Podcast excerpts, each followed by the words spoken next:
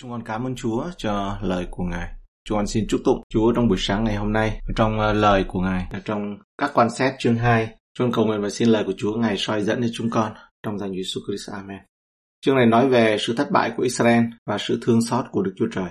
Phần A là từ kinh danh đến bô kim. Thiên sứ của Chúa rao giảng cho dân Israel, câu 1 đến câu 3. Và thiên sứ của Đức Giê-hô-va đi lên từ kinh danh đến bô kim và nói rằng ta đã đem các ngươi lên khỏi xứ Egypto, dẫn vào xứ ta đã thể ban cho tổ phụ các ngươi. Ta đã phán ta sẽ chẳng hề hủy giao ước ta đã lập cùng các ngươi, còn các ngươi chớ lập giao ước cùng dân xứ này. Hãy phá hủy bàn thờ của chúng nó, song các ngươi không có vâng theo lời phán của ta, tại sao các ngươi đã làm điều đó? Ta cũng có phán, ta sẽ chẳng đuổi dân ấy khỏi trước mặt các ngươi, song chúng nó sẽ ở bên các ngươi, và các thần chúng nó sẽ thành một cây bẫy cho các ngươi. Thiên sứ của Chúa đến từ kinh danh. Nhiều khả năng đây chính là Chúa Giêsu xuất hiện ở dưới dạng con người.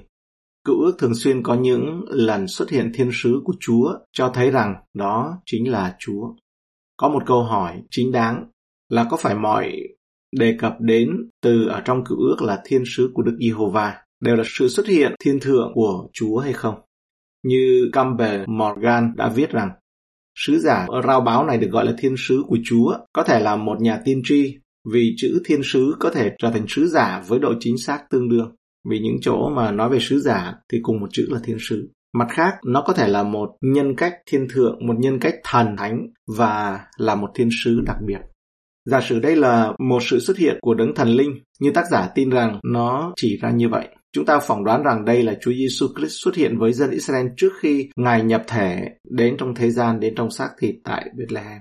Chúng ta biết đây là Chúa Giêsu vì hai lý do. Thứ nhất, vì thiên sứ của Chúa ở đây có một tuyên bố thần thánh rằng bằng cách nói Ngài là đấng đã dẫn dắt dân Israel từ Ai Cập, đấng đã lập giao ước với dân Israel, các quan xét chương 2 câu 1, và là đấng đích thân kêu gọi Israel vâng lời, các quan xét chương 2 câu 2.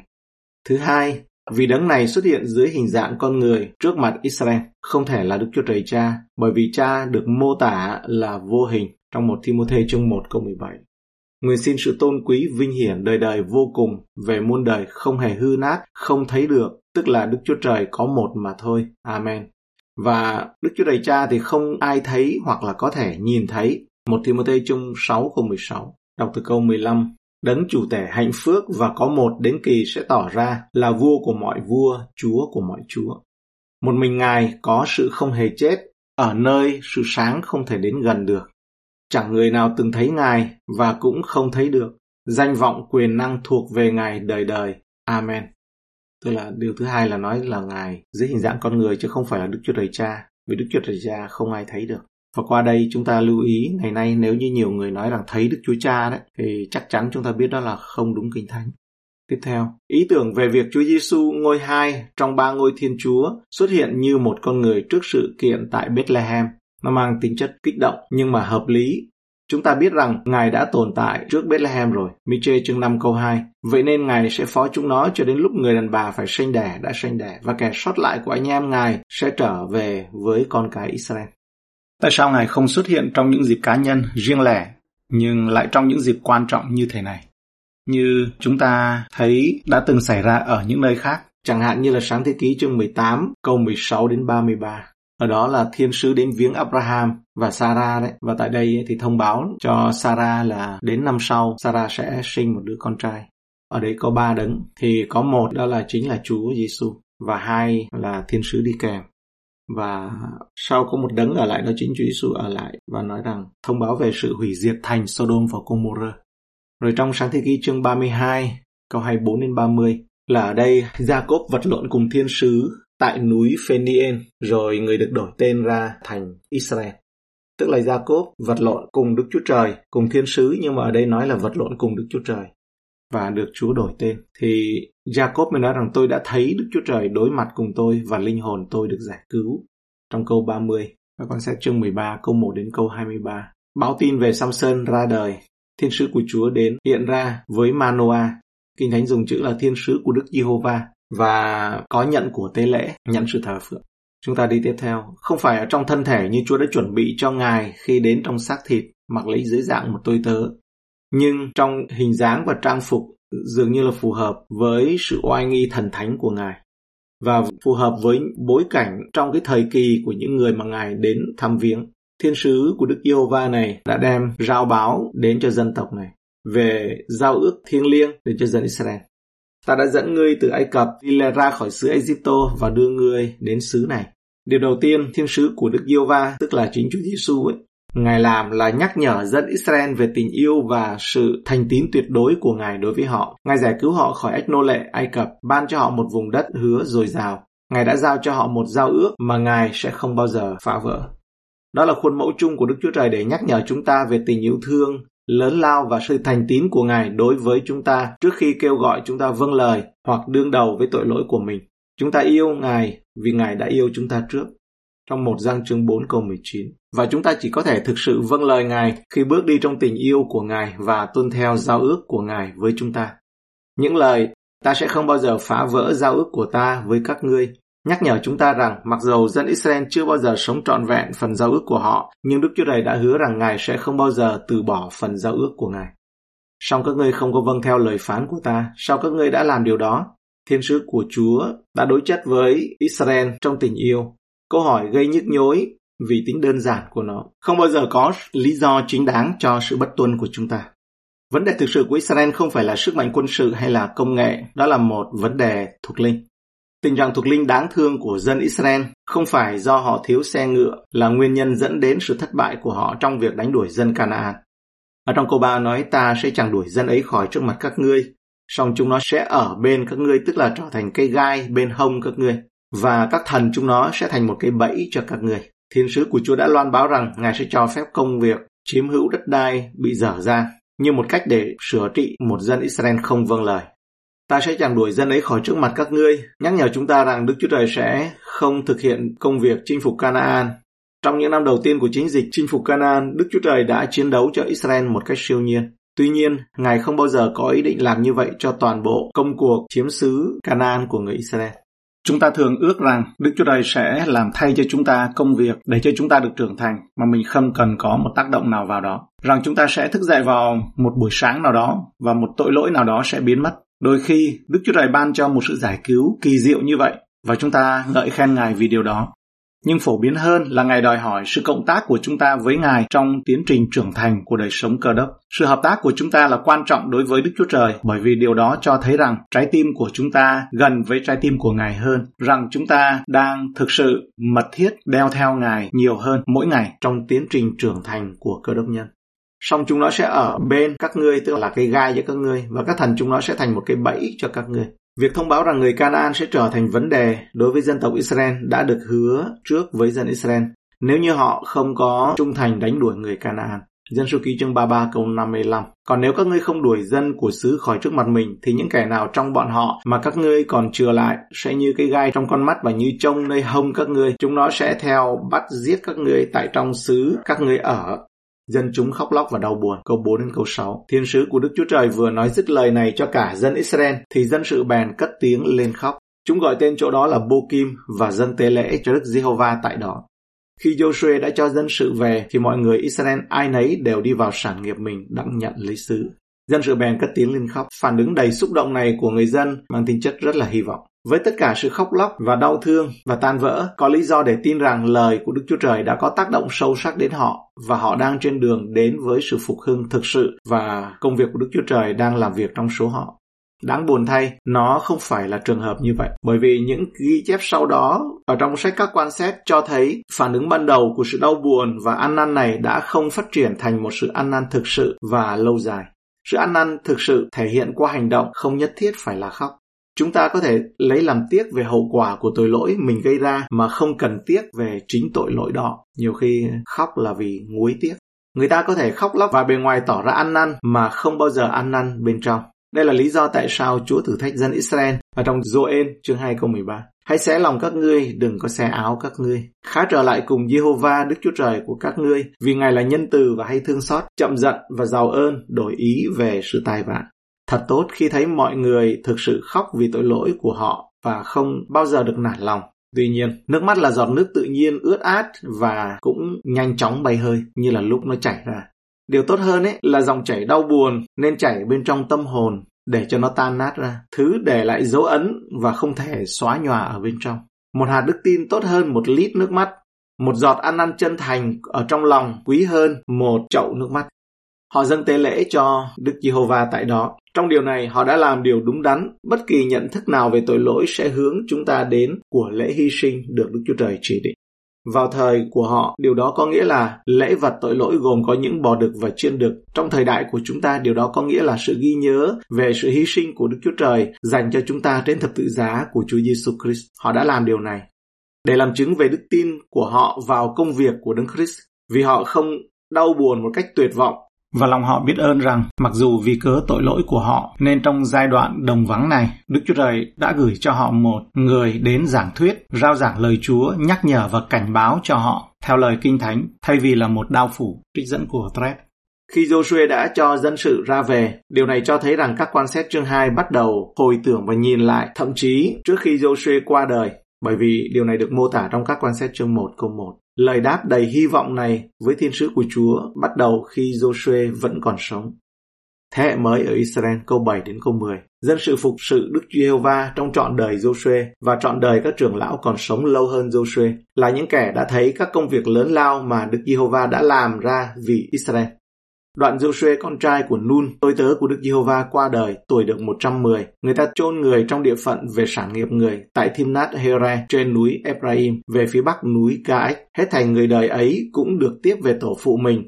Rồi một đời khác nổi lên, chẳng biết Đức Giê-hô-va, cũng chẳng biết các điều Ngài đã làm nhân vì Israel. Vì vậy, dân chúng đã phục vụ Chúa suốt đời Joshua. Di sản của Joshua được nhìn thấy ở sự tin kính của Israel trong thời ông lãnh đạo. Ông thực sự là một trong những người đàn ông vĩ đại của lịch sử của dân Đức Chúa Trời. Tôi tớ của Đức Giê-hô-va. Đây là một tước hiệu có ý nghĩa sâu sắc đối với Joshua. Nó chỉ được áp dụng cho những người vĩ đại của Đức Chúa Trời như Môi-se. Phục truyền chương 34 câu 5. Nói rằng Môi-se tôi tớ của Đức Giê-hô-va qua đời tại đó, trong đồng vắng Moab theo như lệnh của Đức Giê-hô-va và David chương 18 ở đây trong cái câu tựa đề của Thi Thiên thôi. Thơ của David tôi tớ của Đức Giê-hô-va làm ở đây nói về cái danh hiệu là tôi tớ của Đức Giê-hô-va. Tức là đây là một tước hiệu và cũng là nói cho nhà tiên tri nào can đảm. Vì hai các vua chương 9 câu 7, hai các vua 9 câu 7. Ngươi sẽ đánh giết nhà Ahab, chủ ngươi, và ta sẽ báo Jezabel về huyết của các tiên tri tôi tớ ta, cùng huyết của hết thảy tôi tớ của Đức Giê-hô-va. Qua đây chúng ta học một sự phân biệt rằng cái chữ này là do Chúa nói với người đó chứ không phải là con người nói với một người nào. Vì vậy cho nên khi mà chúng ta nghe nói đây là người của Đức Chúa Trời, thì chúng ta có quyền trong sự phân biệt. Có quyền trong sự phân bởi vì nếu mà lời mà Chúa nói, thì chúng ta chúng ta dâng cái sự sự sự chính đáng. Nhưng mà nếu mà người từ con người nói, thì có thể là con người tăng bốc lên. Và ngày nay cái điều đó là hơi nhiều. Cái điều mà con người nói là hơi nhiều. Nhưng mà ở đây qua những cái này đều giống nhau, đó là lời mà Chúa nói. Yeah. Trọn đời Joshua và trọn đời các trưởng lão còn sống lâu hơn Joshua. Israel cũng trung thành với Đức Chúa Trời vào thời những người kế vị Joshua. Nhưng sau đó đã phát sinh ra một thế hệ không thấy hết những công việc vĩ đại của Chúa mà Ngài đã làm cho dân Israel. Nó họ quên đi. Ở trong câu 10, một đời khác nổi lên, chẳng biết Đức Giê-hô-va, cũng chẳng biết các điều Ngài đã làm nhân vì Israel. Thế hệ mới không có mối quan hệ cá nhân với Đức Chúa Trời và không có ý thức cá nhân về quyền năng của Ngài.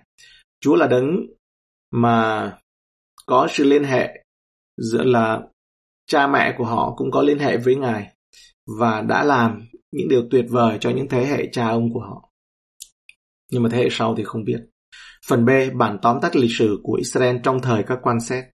Israel thời hình tượng, câu 11 đến câu 13.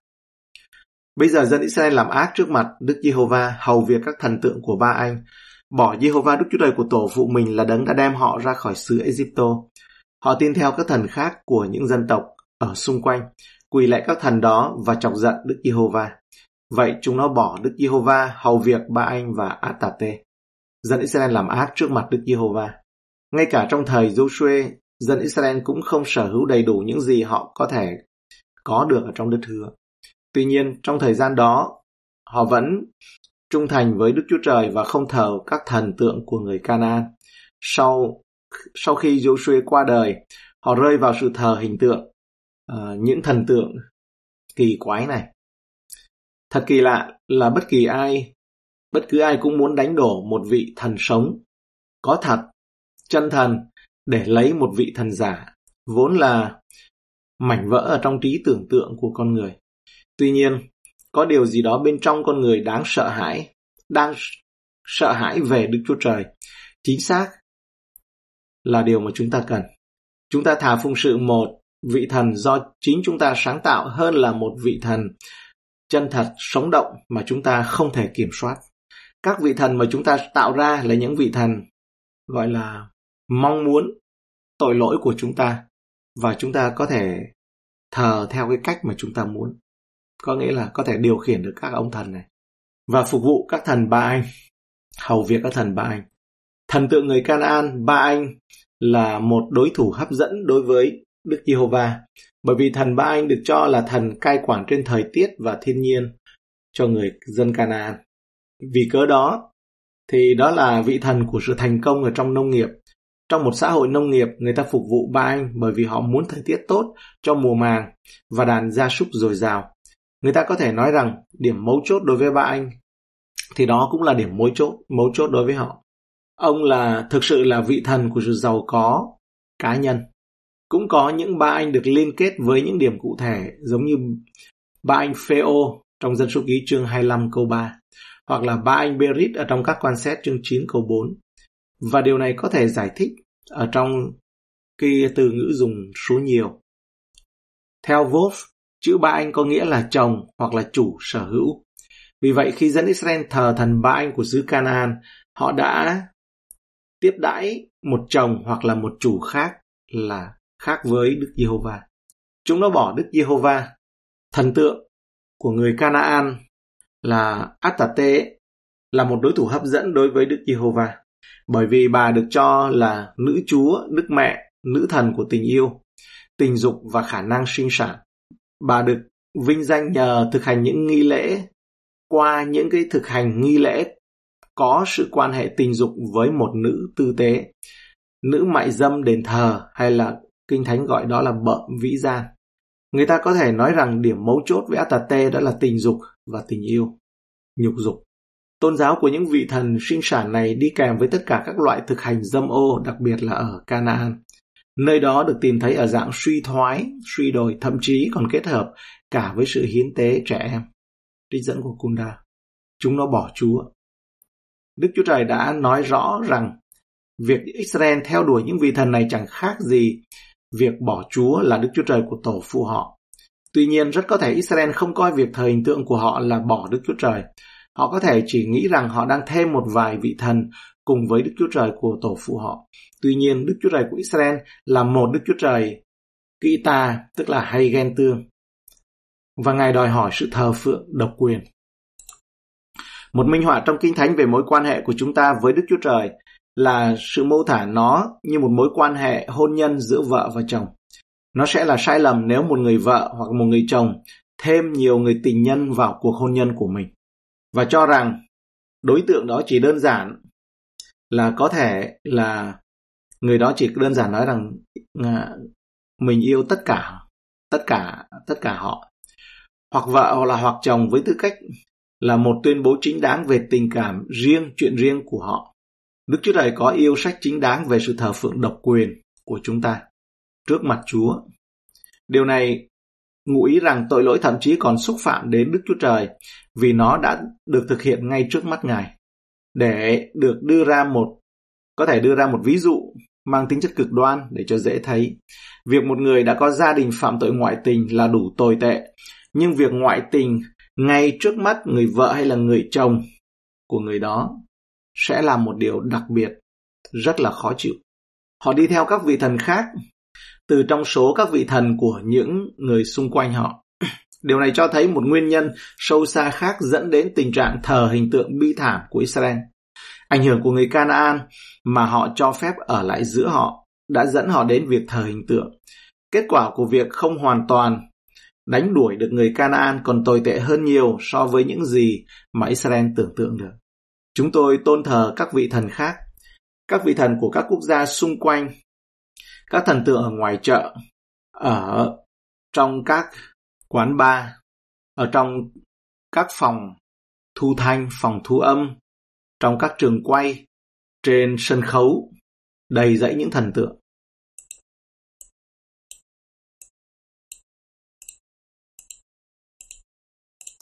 Yeah, dạ, cảm ơn Chúa cho chúng ta học đến đây thôi. Tuần tới chúng ta sẽ học tiếp câu 14 và chúng ta cầu nguyện. Chúng con dâng lời cảm tạ ơn Ngài cho trong buổi sáng ngày hôm nay và cho trong lời của Chúa ở đây là dân Israel. Họ đã nhận được, ở đây chúng con học được rằng đó là họ đi trong sự hiện diện của Chúa, bước vào trong đất hứa là sứ đượm sữa và mật, nhưng mà cuộc sống của họ thì không có được giống như đượm sữa và mật. Họ bắt đầu để con mắt vào sự thờ thần tượng. Họ có sự kêu la khóc lóc, nhưng mà đó chỉ là cảm xúc, bởi vì không có bông trái thật sự. Chúng con cũng học được đó là sự, nó không thể thành tiền lệ trong những sự cảm động hay cảm xúc của chúng con. Chúng con dâng lời cảm ơn Chúa vì những ngày từ ngày đầu mà Ngài gọi chúng con. Chúng con dâng lời cảm ơn Ngài cho những giọt nước mắt ăn năn, đau đớn, khiêm nhường và chân thành. Nhưng mà cũng sẽ biết ơn Chúa khi mà Ngài cho chúng con phân biệt. Khi mà chúng con muốn cố bắt trước lại cái cảm xúc cũ thì nó sẽ không phải là như vậy. Ngài có thể cho những người khác, Ngài có thể cho điều đó ban cho những đứa con hoang đàng trở về đó là những giọt nước mắt chân thành nhưng mà nhiều khi chúng con cố bắt trước những giọt nước mắt hoặc là cố làm ra mùi mẫm nhưng mà nó không phải là như vậy Xin Chúa Ngài mở mắt và soi dẫn và cho chúng con được nghe làm theo lời không lấy nghe làm đủ mà tự lừa dối mình Xin Chúa Ngài chương trình của Ngài được nên trên chúng con, trên con cái chúng con. Chúng con cầu nguyện chúc mừng và chúc phước cho Quyên, Ngài ban sức mới và cho cháu bé là Leon. Chúa Ngài ban ơn cho con ca ngợi và cảm ơn Ngài. Chúc bình an cho dân sự Chúa trong ngày hôm nay. Con cảm tạ Ngài, Ngài ban sức khỏe cho bà Nguyễn Thị Làm Tịnh. Giờ này được khỏe. Ngài ban sức đến cho bà trong danh Chúa Jesus Christ được sức lực mới và mọi sự mệt mỏi vì thời tiết hoặc là bất kỳ mọi điều gì. Con cầu nguyện Ngài lấy ra khỏi nhờ sự thương xót của Chúa và xin quyền năng của Ngài cũng chạy đến nơi bà. Con cảm tạ Ngài. Trong danh Chúa Jesus Christ những sự mệt hoặc bất kỳ mọi điều gì hãy rời khỏi và Xin uh, Chúa ngài ban ơn. Con chúc bình an trên Chúa ngài cũng ban ơn thương xót trên bà Phai, thương xót trên bà Thẩm. Cảm ơn Chúa cho bà Hà ngày càng được khỏe mạnh hơn. Cảm tạ ơn Ngài và cho toàn bộ uh, những anh chị em của chúng con, toàn bộ trên dân sự nữa. Hallelujah. Cảm tạ ơn Ngài. Và chúng con cầu nguyện trong danh Chúa Jesus Christ. Amen. Mời đi cầu nguyện.